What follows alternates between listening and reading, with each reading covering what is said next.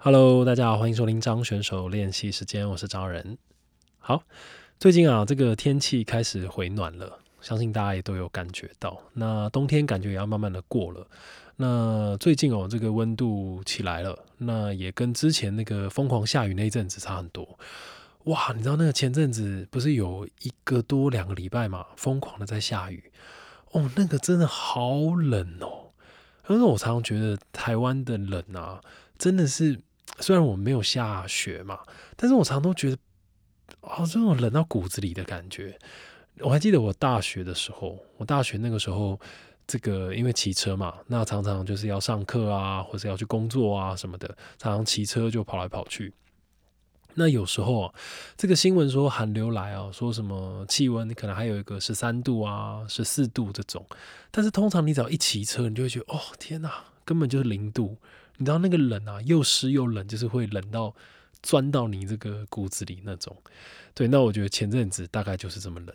不过还好，就是之前有跟大家讲嘛，我就现在有在用这个煤油暖炉，就用煤油暖炉之后，这个暖房效果就非常的快，所以就有可以比较成功的帮 我度过那个很湿冷的时间。那也因为哦。用这个煤油炉的关系，那因为上面可以煮东西嘛，我前阵子就疯狂的炖汤，哇，你知道这真的很棒诶，你知道湿冷的天气哦，再加上有一锅那个暖暖的汤，哇，整个人就会幸福感大增这样。那也因为前阵子一直炖汤的关系哦，那就真的刚好就改变了那一阵子的这个饮食习惯，因为也不能出门嘛，那常常就是一锅汤，然后就这样吃好一阵子。对，所以最近有吃出一点小心得，我觉得哎呦，这样吃好像也还不错。对，所以今天呢，就想跟大家来分享一下我最近的这个饮食习惯。那我还记得哦，就是我开始这个吃到这个猪肉汤啊，就是说，呃，因为我前阵子在炖汤嘛，那主要都是去市场买这个猪大骨回来熬。那其实哦，这个。我我之前哦，其实不太有炖高汤的习惯。那真的开始做了之后，发现哇，其实炖高汤好简单哦。而且有了一锅高汤之后，其实好比说有人想要生酮饮食啊，或者是比较健康的饮食，其实都超级方便。那像我前阵子哦的做法，就是我会去这个猪肉摊啊，因为你知道我这个人哦，就是会 很喜欢去比价，你知道，就是比较婆妈这种，我就常常会。好比说，我就会去想，好比说我去外面吃一个早餐，早餐店，我可能因为食量比较大嘛，有时候吃到个一百三、一百四多一点哦，夸张一点会吃到个两百这种。好，那我就会想，哈，如果我一百三、一百四，可是其实吃到的全部都是淀粉，对不对？然后吃到的都是比较多加工的食品或者什么，那我就在想说，如果我有时候有空可以在家里，我一百三、一百四到底可以吃到什么？那我前阵子我就在看，真的开始研究。然后你知道，我就真的哇，吃的超健康。我就试着，好比说一百三、一百四乘以七，然后就一个礼拜的这个这个这个预算嘛。然后你就会开始去买。我想，我蛋白质我要买什么？可能买蛋，或者是买这个全联有卖那种一百块、九十九块、一百块的那种台湾雕，在那个冷冷冻区，大家可以去找。哇，我觉得那个超划算，因为它那个雕其实很大片。那像是这个，或者是这个鲑鱼啊，全联也有卖那种鲑鱼，一百三十九，我记得。然后反正就类似像这样，就是一些比较优质的蛋白质。然后其实你可以分次去吃。那好比说一百三、一百四，我可能真的就会毛起来。好比说一百块，如果比较有预算的话，一百块全部花在蛋白质上面，可能就真的就吃一片台湾雕。那或者是如果节省一点，那就吃个几个蛋。然后或者是去市场买那种鸡胸肉，你知道鸡胸肉在市场是超便宜，它一片大概才三十几块而已，因为它一斤就一副嘛，左右两边，然后大概七十块左右。然后你知道这样算下来，其实一百三、一百四，哇，真的可以吃到撑撑撑到这个爆炸这样。那好比说我这个主要的钱会花在蛋白质上面，然后剩下的就会买很多水果啊，然后切一切啊，或者是烫个青菜啊，或什么，我这样吃就很健康。好，那讲讲回来哦，讲回到说这个猪肉汤啊，刚不是说这个烫这些青菜或什么吗？那其实用的就是这一些高汤。那所以啊，我我刚主要是在讲说我这个会比价嘛。那我就去这个猪肉摊。那我就真的在想说，诶，我要煮个高汤，我要怎么去买会比较划算？那通常我都会去买那个猪的龙骨啊，就是它的两骨，就是它的那个脊椎骨，它会吊在猪肉摊旁边。啊，通常那种一排哦，很大片，然后才五十块这样，因为那个没有什么肉，都是骨头。然后就会买这个虾心肉，虾心肉有时候便宜一点的，一百块、一百一，贵一点就一百三这样。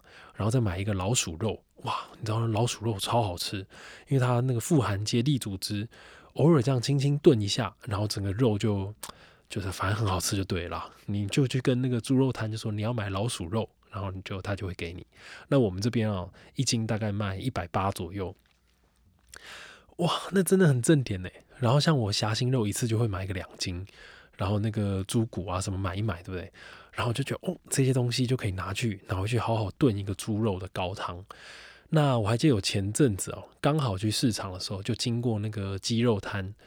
那你知道有时候猪跟鸡啊一起炖，哇，那个高汤真的会浓到受不了。因为你知道有时候炖汤哦，你不能都只有骨头，其实你有时候还是要去找一些有这个结缔组织的部位。有在做菜的应该都知道嘛，就是有时候富含这个结缔组织的骨头啊，你那个汤炖起来哦，就是哇才会浓稠，你知道吗？而且那种浓稠是你只要冷藏啊，冰起来冷却之后再拿出来，哇，它就会割到像那个龟苓膏一样，你知道，就很像那个烧仙草这样，就是变果冻的感觉。那那种就是哇很厉害这种。所以有时候我的诀窍啊，就是会买一些鸡翅啊，或者是什么，就是比较便宜鸡的部位，但是富含结缔组织。结缔组织就是有软骨啊，有这个筋啊，有皮呀，这种下去一起炖，哇，那个汤就会很不得了。那前阵子哦，就是发现一个很便宜的这个鸡的部位，就是这个，我不知道大家应该吃过那个去骨鸡腿有没有？鸡不是那个骨嘛，就是它那个脚踝的部分。你知道每次鸡腿吃完啊，就是你每次手握着的那个地方，不是那个脚踝嘛，对不对？那边都是就是都是皮呀，然后嗯没有什么肉，然后也很难啃这种。那我有一次经过这个鸡肉摊啊，我本来想要买鸡翅，结果就看到老板可能要帮那个别的店家处理嘛，然后就把这个鸡的脚踝那边给剁下来，他就一颗就一颗一颗这样。然后就一大堆，大概有二三十颗吧，在桌上。然后其实我感觉老板应该就是要处理掉吧，还是什么的。好，不然当然这我自己臆测了。然后我就问老板说：“哎，老板，这这起都有？”然后他就说：“哦，这就鸡的什么脚踝啊，什么什么什么的。”然后我说：“啊，这可以干嘛？”他说：“很多啊，有人会拿去吃啊，然后什么拿去炖汤啊什么的。”然后想说：“哎呦，炖汤也没有试过。”然后因为其实有时候炖汤嘛，你也没有真的要吃它，你就是想要它的那个结缔组织，然后就说哎，全部给你啊，全部五十块就好。哇，那个超多的，那个二三十个。然后想说哎，好买回来试试看，就真的哦，我就买回来，然后这个有那个比较复杂一点的，就好比说买回来这些部位啊，骨头的部分就拿去烤一下，或者是拿去稍微炒一下，就让它有一点梅纳反应，就是稍微焦掉。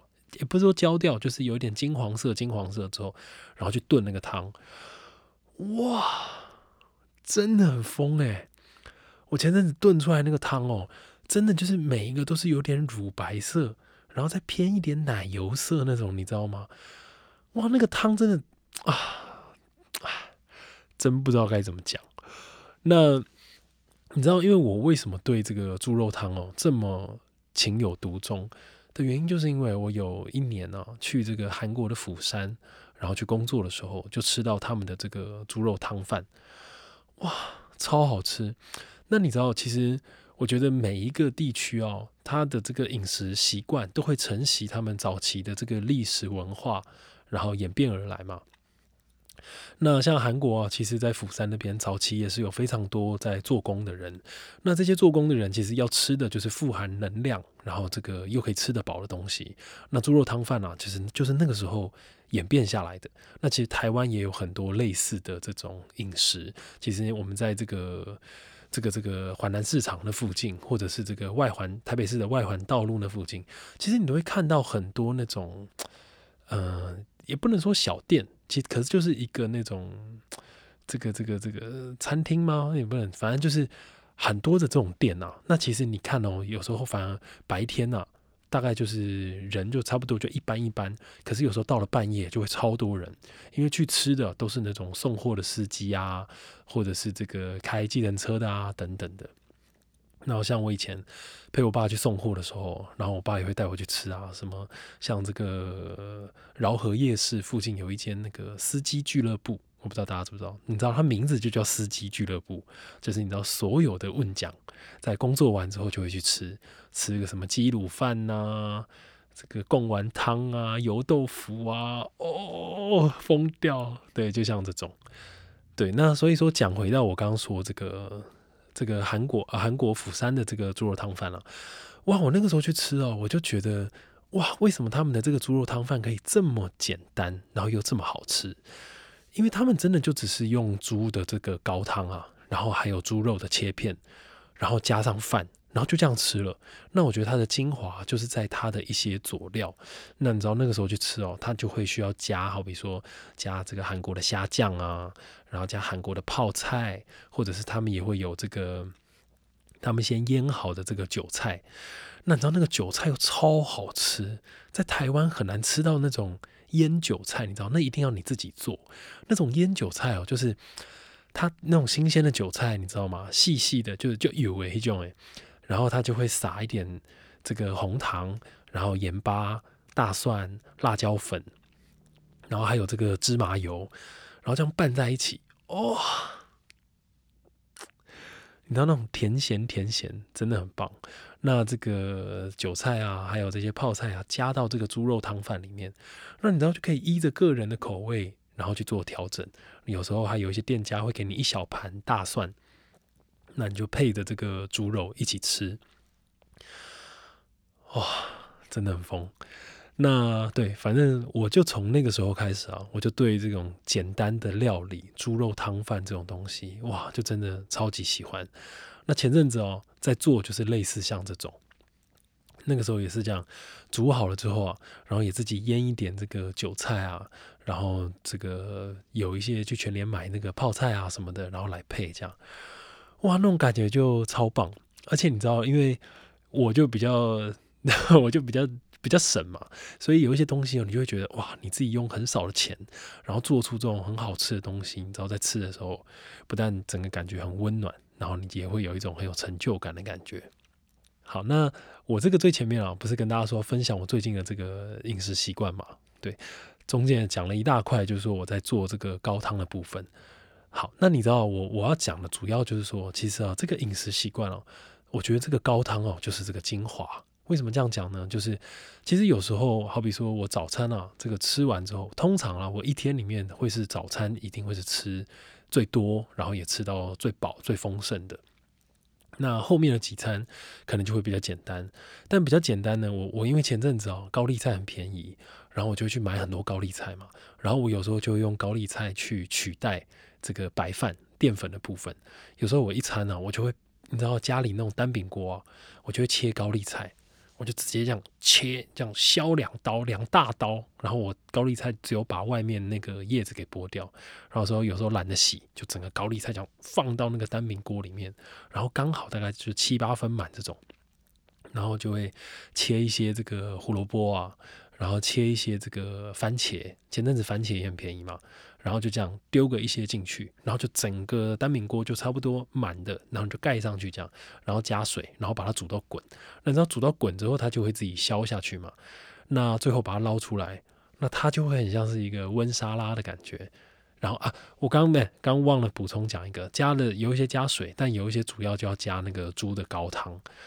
哇，你知道那个煮出来就真的很棒。那因为你煮好的这个水嘛，你把菜给捞出来之后，不是还有这个猪肉高汤，然后跟煮菜剩下来的这个水，对不对？然后我就会涮一点这个鲷鱼啊，或者是有时候想要水煮蛋，我就打个两三颗进去，然后就这样吃。哇，只能说赞赞赞！对，那这一阵子哦，都是都是差不多都是这样饮食。那也觉得这样吃其实不但又健康，然后而且我觉得有时候我自己感觉哦，我自己这几年这样吃下来，我的感想就是我觉得其实吃当季的这种蔬菜啊，然后如果你想要有点生酮，有点想要这个这个就就就有点生酮健康的这种感觉，把当季的这种蔬菜拿来取代你的一些淀粉，我觉得真的是一个蛮好的一个做法。那可能很多人都知道了，但是这是我最近的一个小发现，这样。那我因为今天啊在录这一集之前呢，然后就特别去看一些韩国这个猪肉汤饭的一些食谱啊、资料啊什么，就在看一些跟猪肉有关的东西。然后就意外的啊，就看到这个苏东坡啊，就我们前几集一直在讲的苏东坡，他很有名很有名的就是这个东坡肉嘛，对不对？然后就看到哇，这个苏东坡居然曾经写过一首诗，叫做这个《猪肉赋》。好，那简单来说就是在赞咏他觉得猪肉多棒哇，猪肉真的太好吃了，这样让我觉得真的很有趣。那今天在这个节目的最后，我要来跟大家分享一下。那因为我们都知道嘛，前几集有跟大家讲，就是说苏东坡啊，他在这个乌台诗案之后被贬到黄州去。那黄州啊，其实那个时候对于苏东坡来说，其实是一个。他那个时候贬官啊，其实并不是说给你一个很厉害的官职去做，然后给你一个官邸，你可以去住，这样其实并不是。我们都知道苏东坡到了黄州之后，其实过得非常的困苦。一开始不但住在这个寺庙里面，那后来啊，住在这个东边的坡地上面，那个房子也是人家啊，就是帮助他，哦说你可以住在这边，然后所以他住在这个东边的坡地之后，他才有一种突然豁然开朗吧，然后忽然觉得啊，我人人生啊。山到就是走行到水穷处啊，坐看云起时的感觉，就觉得说，我不妨就人生就重新开始吧。那我也就好好记住这一块东边的坡地，就自号东坡居士。然后我也要砥砺我自己，就是说，从此啊，我要从悲观转成达观来看，就是说我以后的人生。所以说，我们从他黄州之后的这个诗词啊，你慢慢感觉到他的这个心胸跟整个心性啊的眼界是完全的不一样。那这个《猪肉赋》啊，也是在这个时候所写的。那相传啊，就是说这个东坡肉啊，其实有两种典故。一种呢，就是说这个东坡啊，他到这个黄州的时候非常的穷。那其实那个时候在黄州，猪肉啊是很便宜的。那苏东坡就在那个时候就开始在那边做啊，然后做了这首《东坡呃猪肉赋》之后，然后就把这个东坡肉的这个食谱啊，也就这样流传下来。这是第一种。那第二种呢，是这个他到黄州之后啊，因为那个时候有洪水啊，有泛滥什么的，那他就带领当地的这个居民修筑水坝啊，做这个水利工程。那结束之后呢，那这个东坡肉的食谱啊，也是他交给为了要奖励这些工人们，慰劳他们，然后这个食谱就从那个时候给传下来了。好，那我们不管，姑且不管哪一个是真的呢，但是这个猪肉脯啊，还是很值得一看的。好，这个猪肉赋很有趣哦。他就说：“这个净洗锅，少浊水，柴头掩烟咽不起。待它自熟，莫催它。火候足时，它自美。黄州好猪肉，价贱如泥土。贵人不肯吃，贫人不解煮。早晨起来打两碗，保得自家。”君莫管，对，就是这样。好，那这个很很好笑，他就反正他的意思就是说，这个他就告诉你啊，苏东坡就告诉你说，这个猪肉哎应该要怎么煮。这个哈，猪肉是要这样，就是净洗锅，少着水。净洗锅就是啊，我们今天洗这个锅子啊。我们在洗这个大的这个锅子的时候，它就像是一个仪式一样，我们要有点仪式感，好好的把这这个锅子给洗干净。好，这个猪肉放下去哦，你水不要放太多，少着水。你知道，你知道有时候在煮东西的时候，你水太多，反而会稀释掉那个东西的美味。好，那这个火候要怎么控制呢？他就说：柴头掩烟咽不起。好，意思就是说，你这个火啊，最好就是不要太大。大概就是文火，然后再大一点点，就说你这个火焰呢，不要超过整个锅子，就是你咽不起嘛，你不要看到整个火焰烧起来的感觉。他就说：“待它自熟，莫催它，火候足时，它自美。”哇，你看这个苏东坡一看就真的是会煮的人，为什么呢？因为你知道，我们知道这个，我们刚前面有讲嘛，有时候你在炖一个东西啊，炖一个肉啊，那个肉里面其实有会有结缔组织，那个结缔组织哦，不是说你。火一滚了，它就可以吃了。其实有时候不是，它是需要时间，然后那个结缔组织会慢慢的被你炖到化开这样子。那你知道有时候我们吃控肉，它就是这样，它就是要控嘛，控才会好吃。所以他说这个待它自熟，莫催它，它自己就会熟了哦。你不要觉得说哦火要大一点啊，赶快啊什么的，火候足时它自美。这个猪肉啊，自己就会好吃。好，那再来，他就要解释啦。他说：“为什么这么喜欢吃猪肉啊？”他说：“啊，因为我这个被贬到黄州来啊，黄州好猪肉，贱价贱如泥土。这个黄州啊，哇，那个猪肉多好吃，你不知道？哇，那个钱，那个它的那个价钱有够便宜。英文不是会说这个 dirt cheap 嘛，对不对？这个价贱如泥土，便宜到不行，贵人不肯吃。”贫人不解煮，这个有钱的人呢就觉得啊，那穷人吃的我不要吃。